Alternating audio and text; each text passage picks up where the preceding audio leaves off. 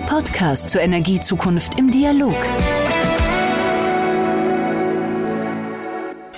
Hallo und herzlich willkommen zum Podcast der Stiftung Energie und Klimaschutz. Für alle, die die Stiftung noch nicht kennen, die Stiftung Energie und Klimaschutz ist eine gemeinnützige Stiftung der B M W A G mit dem Ziel, die Zusammenhänge zwischen Energiewirtschaft und Klimaschutz zu beleuchten. Vielleicht kennt der ein oder andere von Ihnen oder euch ja auch schon unsere Debattenabende oder unsere anderen Formate ähm, und fragen sich jetzt, warum machen wir noch einen Podcast? Wir haben mit dem Podcast ein Angebot, das ihr von überall hören könnt. Unterwegs, wenn ihr in der Bahn seid, wenn ihr im Auto seid, habt ihr die Möglichkeit, die Themenschwerpunkte nochmal zu vertiefen und den Gesprächen mit spannenden Expertinnen zu lauschen. Heute, in dieser Folge, werde ich mit Eva-Maria Welskop-Deva sprechen. Sie ist Präsidentin des Deutschen Kitasverbandes und ich freue mich, mit ihr ein wenig mehr die sozioökonomischen Folgen der, äh, der Energieversorgung und der aktuellen Energiekrise in Deutschland zu besprechen. Erstmal zu Ihnen, Frau Welskop-Deva. Wir haben ähm, eine sehr spannende Person hier, weil als ich den Lebenslauf gesehen habe, habe ich gedacht, sehr interessant. Sie haben studiert Volkswirtschaftslehre und Geschichte in München an der L M U und auch an der Europäischen Hochschulinstitut in Florenz. Dann ähm, sind Sie tatsächlich im Politischen gestartet, waren unter anderem zweitausendsechs bis zweitausendzwölf Ministerialdirektorin im Bundesfamilienministerium und von zweitausenddreizehn bis zweitausendsiebzehn im Bundesvorstand von Verdi, zuständig für Arbeitsmarkt und Sozialpolitik.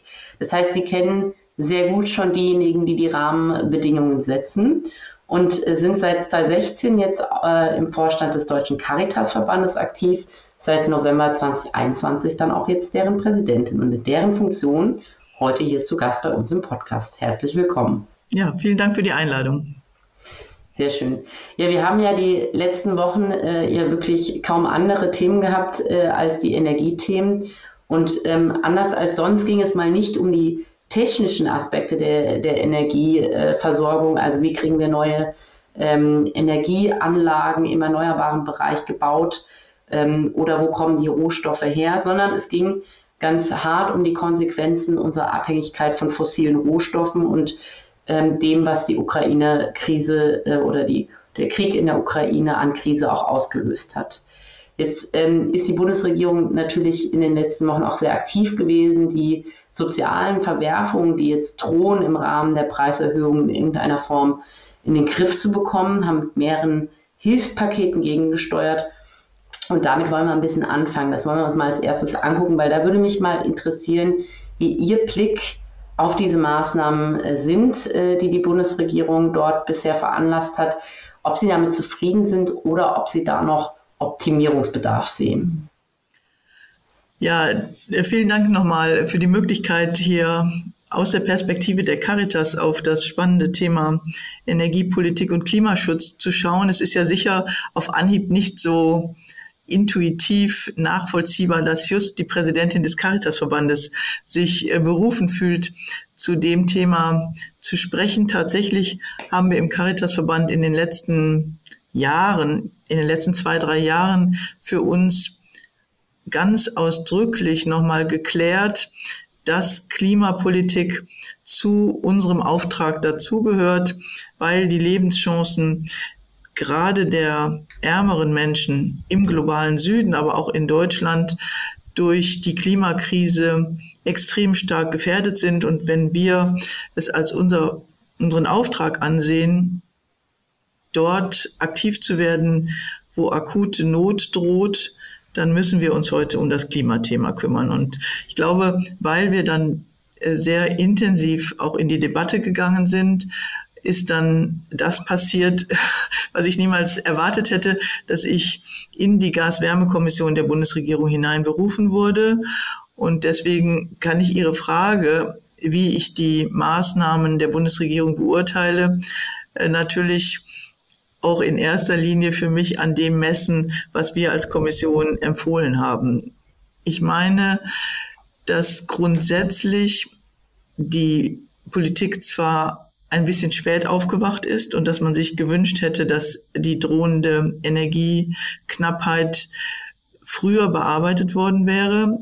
In den Maßnahmen, die jetzt zum Jahreswechsel ergriffen werden, gefällt mir aber die Balance zwischen Energie, Krisenbewältigung und Klimaschutz, die in dem äh, Maßnahmenpaket deutlich wird.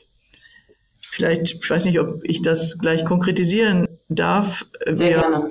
Ich finde, die, mit der Energiekrise ist es jetzt im Augenblick ein bisschen ähnlich wie vor zwei Jahren mit Corona.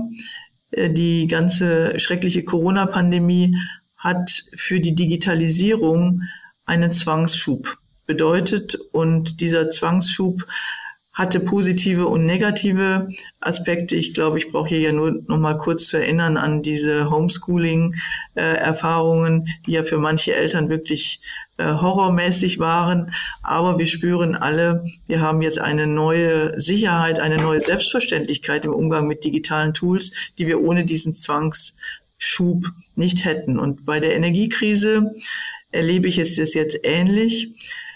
Der dramatische Energiepreisanstieg, die echte drohende Energiemangellage, die sind einerseits und auf den ersten Blick wirklich schockierend. Sie machen uns Angst, sie ähm, bringen auch Menschen und Industriebereiche in Schwierigkeiten. Es ist aber mit dieser Energiekrise verbunden die Erfahrung, wie wertvoll und knapp die fossilen Energieträger wirklich sind und wie wichtig es ist, mit ihnen sparsam umzugehen, wie dringend notwendig es ist, zu Alternativen umzuschwenken. Und diese Dramatik der Erfahrung führt letztlich dazu, dass die Klimaanstrengungen, die wir schon seit Jahren eigentlich als notwendig ansehen, nun nach meiner Einschätzung unabweisbar auf der Tagesordnung stehen. Und wenn das am Ende passieren sollte, dass wir die Unabweisbarkeit und die Dringlichkeit der Klimaschutzanstrengungen durch die Energiekrise für uns alle lernen, dann hatte das alles sein Gutes. Und die äh, Maßnahmen der Bundesregierung äh, scheinen mir gut darauf ausgelegt, den, diesen Augenöffner-Effekt zu erhalten, aber die Schockstarre zu überwinden. Weil wenn man den Menschen zu schnell zu viel zumutet, dann äh, verliert man die Zukunftszuversicht und man äh, kann nur noch voller Angst äh, auf die hohe Gasrechnung schauen. Deswegen war es wichtig, dass die Preise jetzt gedämpft wurden, dass die Angst genommen wurde. Ähm, aber es durfte eben mit den Maßnahmen nicht vollständig der äh, Effekt ausgeglichen werden, dass steigende Kosten ja auch einen Hinweis darauf geben, dass an dieser Stelle Einsparungen sinnvoll sind. Und ich glaube, da hat die, die ähm, Gaspreisbremse durchaus den richtigen äh, Zwischenweg gefunden. Und ich hoffe, dass wir in einem Jahr sagen können, doch, wir haben aus der Energiekrise gelernt, wir wissen, dass wir Energie sparen wollen und müssen, dass wir effizientere äh, Nutzung von Energie äh, befördern müssen und dass wir am Ende auch wirklich uns nochmal fragen können und wollen wir uns all den Luxus leisten, der nur mit der, mit dem Verbrauch fossiler Energieträger zu erreichen ist. Ja, ich, sehr, sehr spannende, äh, spannender Vergleich mit, der, mit den ähm, Erfahrungen aus der Corona-Krise, weil auch da ähm, ja auch bestimmte eingeschlichene Lebensstile äh, und Alltagsgeschichten äh, hinterfragt wurden. Und ähm, in der Tat, vielleicht ähm, ist diese Erfahrung jetzt auch eine, die uns dann nochmal ähm, lehrt, ein wenig ähm, vorsichtiger mit dem Gut auch Energie umzugehen. Ich äh, habe jetzt mal f- auch nochmal, wenn ich Sie gerade hier habe, so den Gedanken, Sie auch mal jenseits der Krise befragen zu wollen. Also natürlich ist jetzt viel an Akutmaßnahmen notwendig, aber wir haben ja die Energiewende im Endeffekt ja schon seit vielen Jahren eingeleitet und da gibt es ja doch auch einige soziale Aspekte drin. Die sind nicht immer so in der Öffentlichkeit, äh, wie jetzt die Akutkrise, aber da würde mich auch mal interessieren, was wäre Ihnen denn wichtig, wenn wir jetzt mal aus der Situation hier raus sind und tatsächlich in die Zukunft gehen? Wie sieht denn eine sozial gerechte Energiewende für Sie aus? Tatsächlich sind die Handlungsfelder, die wir uns genauer angeschaut haben, Handlungsfelder, die im unmittelbaren Alltag der Menschen angesiedelt sind. Wir glauben, dass wir unbedingt im Bereich Gebäudesanierung äh, und im Bereich Mobilität Anstrengungen unternehmen müssen, um die Klimaschutzziele erreichen zu können. Und wenn man jetzt mal auf diese zwei Handlungsfelder schaut, es gibt natürlich noch mehr, dann kann man schon deutlich machen, wo die Unterschiede sind zwischen einem sozial gerechten Klimaschutz und einem sozial blinden äh, Klimaschutz. Ich fange mal mit dem Thema Mobilität an. Wenn man ähm, um die Klimaziele zu erreichen, in erster Linie auf die Subventionierung von Elektroautos setzt, dann ähm, profitieren davon Menschen, die sich Elektroautos leisten können und die sagen, okay, dann verkaufe ich jetzt mein altes Auto und kaufe mir ein neues E-Auto und nehme diese Prämie mit. Um eine solche Entscheidung treffen zu können, brauchen sie aber ein bestimmtes Einkommen, brauchen sie ein bestimmtes verfügbares Vermögen, dass sie dann auch in den Kauf eines solchen neuen Autos investieren können. Also das heißt, ein Zuschuss zu einem E-Auto war in der Regel nichts, von dem eine Aldi-Verkäuferin in Teilzeit äh, profitieren konnte. Ganz anders ist es mit einem ähm, Deutschland-Ticket, das dann womöglich noch zu einem für einkommensärmere subventionierten Preis äh, verfügbar ist. Da profitiert am Ende jeder Mann und jede Frau davon. Und wenn das Deutschlandticket äh, dann auch noch verbunden wird mit dem Ausbau des öffentlichen Nahverkehrs in ländlichen Regionen, dann ähm, haben wir erst recht die Hoffnung, dass genau die davon profitieren, die davon auch profitieren sollten, die Menschen, die äh, eher abgehängt sind, die sich anstrengen müssen, ihre Existenz durch Arbeit zu sichern, die das nur tun können, wenn sie weite Pendelwege ähm, in Kauf nehmen. Und ähm, deswegen gehört für uns eine solche Subventionierung eines ähm, Ö P N V-Tickets, das in ganz Deutschland gilt, zu den sozial gerechten äh, Maßnahmen des Klimaschutzes. Ich will aber äh, gerade beim Thema Mobilität nochmal deutlich machen, dass wenn wir von sozial gerecht sprechen, wir als Caritasverband nicht nur über die Einkommensärmeren reden, sondern auch über Menschen mit Mobilitätseinschränkungen. Und deswegen gehört zu einem sozial gerechten Klimaschutz im Mobilitätsbereich auch der Ausbau von barrierearmen Bahnhöfen, die Verbesserung der Anzeigetafeln, die Verbesserung der Durchsagen. Wenn ältere Menschen die Durchsagen äh, nicht verstehen können, weil ihre Hörleistung nicht mehr so gut ist, wenn man mit Rollator nicht in den Zug einsteigen kann und, und, und, dann ist das auch kein sozial gerechtes Mobilitätsangebot und insofern auch keine sozial überzeugende Maßnahme des Klimaschutzes. Da sind wir ähm, sehr darum bemüht, Inklusion als Thema äh, moderner Mobilitätspolitik mitzudenken. Und äh, das muss ich hier an dieser Stelle gleich anfügen, weil mir das wirklich ein großes Herzensanliegen ist. Ich fahre nämlich selber irre viel Zug, müssen Sie wissen. Ich pendle ja zwischen Freiburg und Berlin.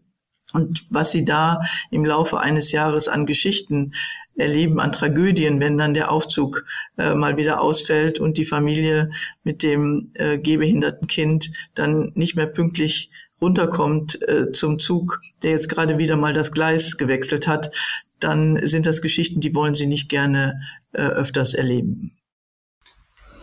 Sehr, sehr interessanter Punkt. Das ist tatsächlich etwas, ähm was man beim Zugfahren häufiger erlebt. Ich äh, pendel auch zwischen Stuttgart und Brandenburg und ähm, ich habe äh, selbst, sag ich mal jetzt nur, mit einem Koffer ist man schon selbst manchmal herausgefordert und man will sich gar nicht vorstellen, wie das ist, wenn man tatsächlich im Rollstuhl sitzt und ähm, gar keine Alternative hat. Aber ähm, das, das ist ja der, der, der auch der wichtige Punkt, dass Sie dann auch in solchen Debatten sich einmisch, einmischen und auch die Punkte dann auch einbringen, weil wenn man dann schon mal Bahnhöfe anfasst und bauliche Maßnahmen macht oder neue, neue auch Anlaufstellen baut, ähm, dann äh, ist es ja auch eigentlich nur angemessen, das auch direkt auf dem Schirm zu haben. Ne? Also das genau, und man muss auch, glaube ich, ehrlich sein, dass es Begleitangebote gibt. Man muss um, äh, Umstiegshilfen haben, also ähm, die diese...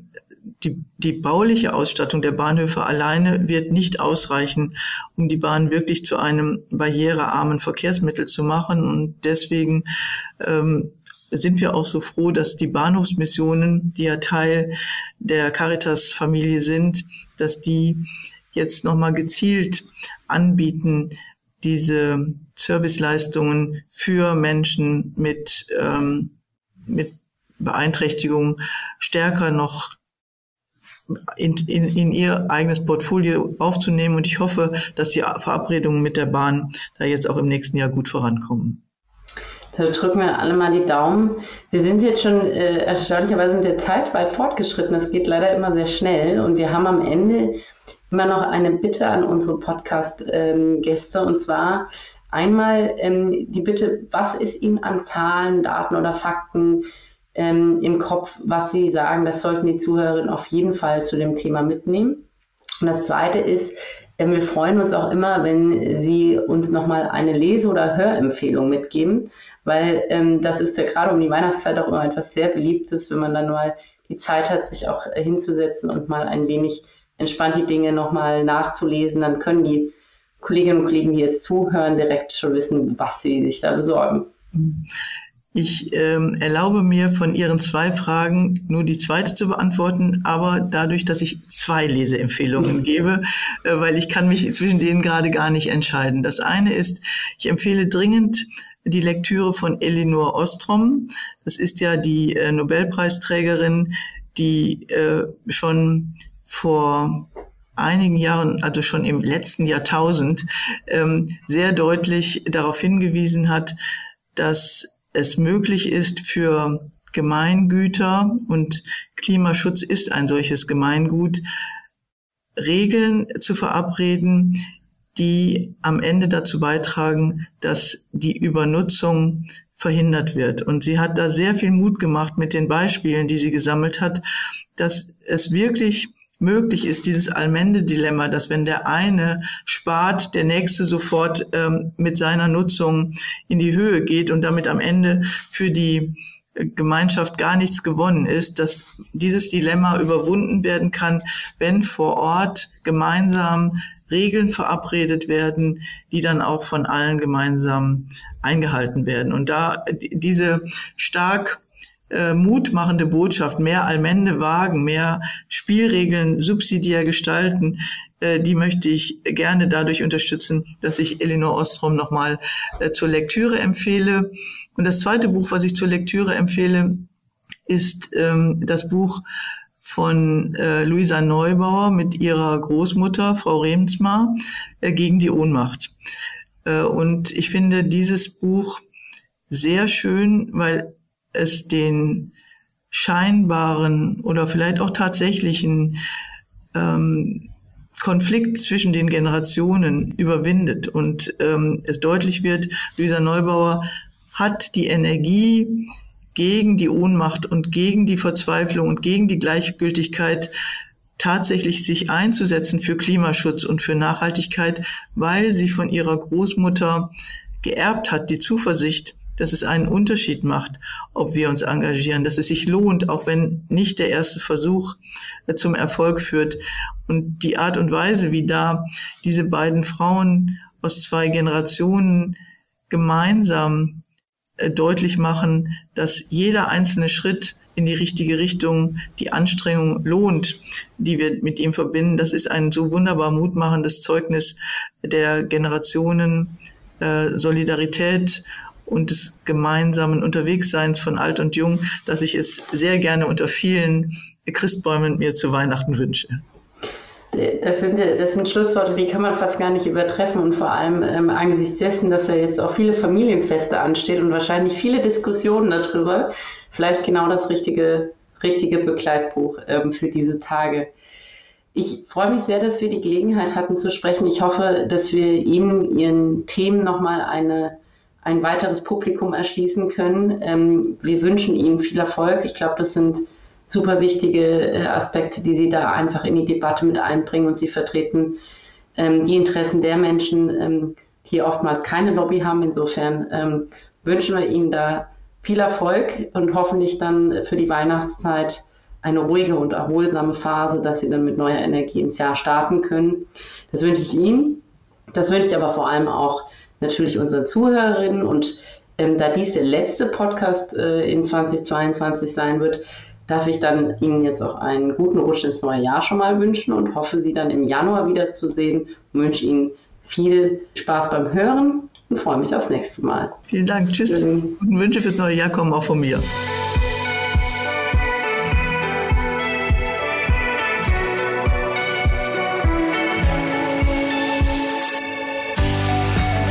Das war das Podcastgespräch zur Energiezukunft im Dialog.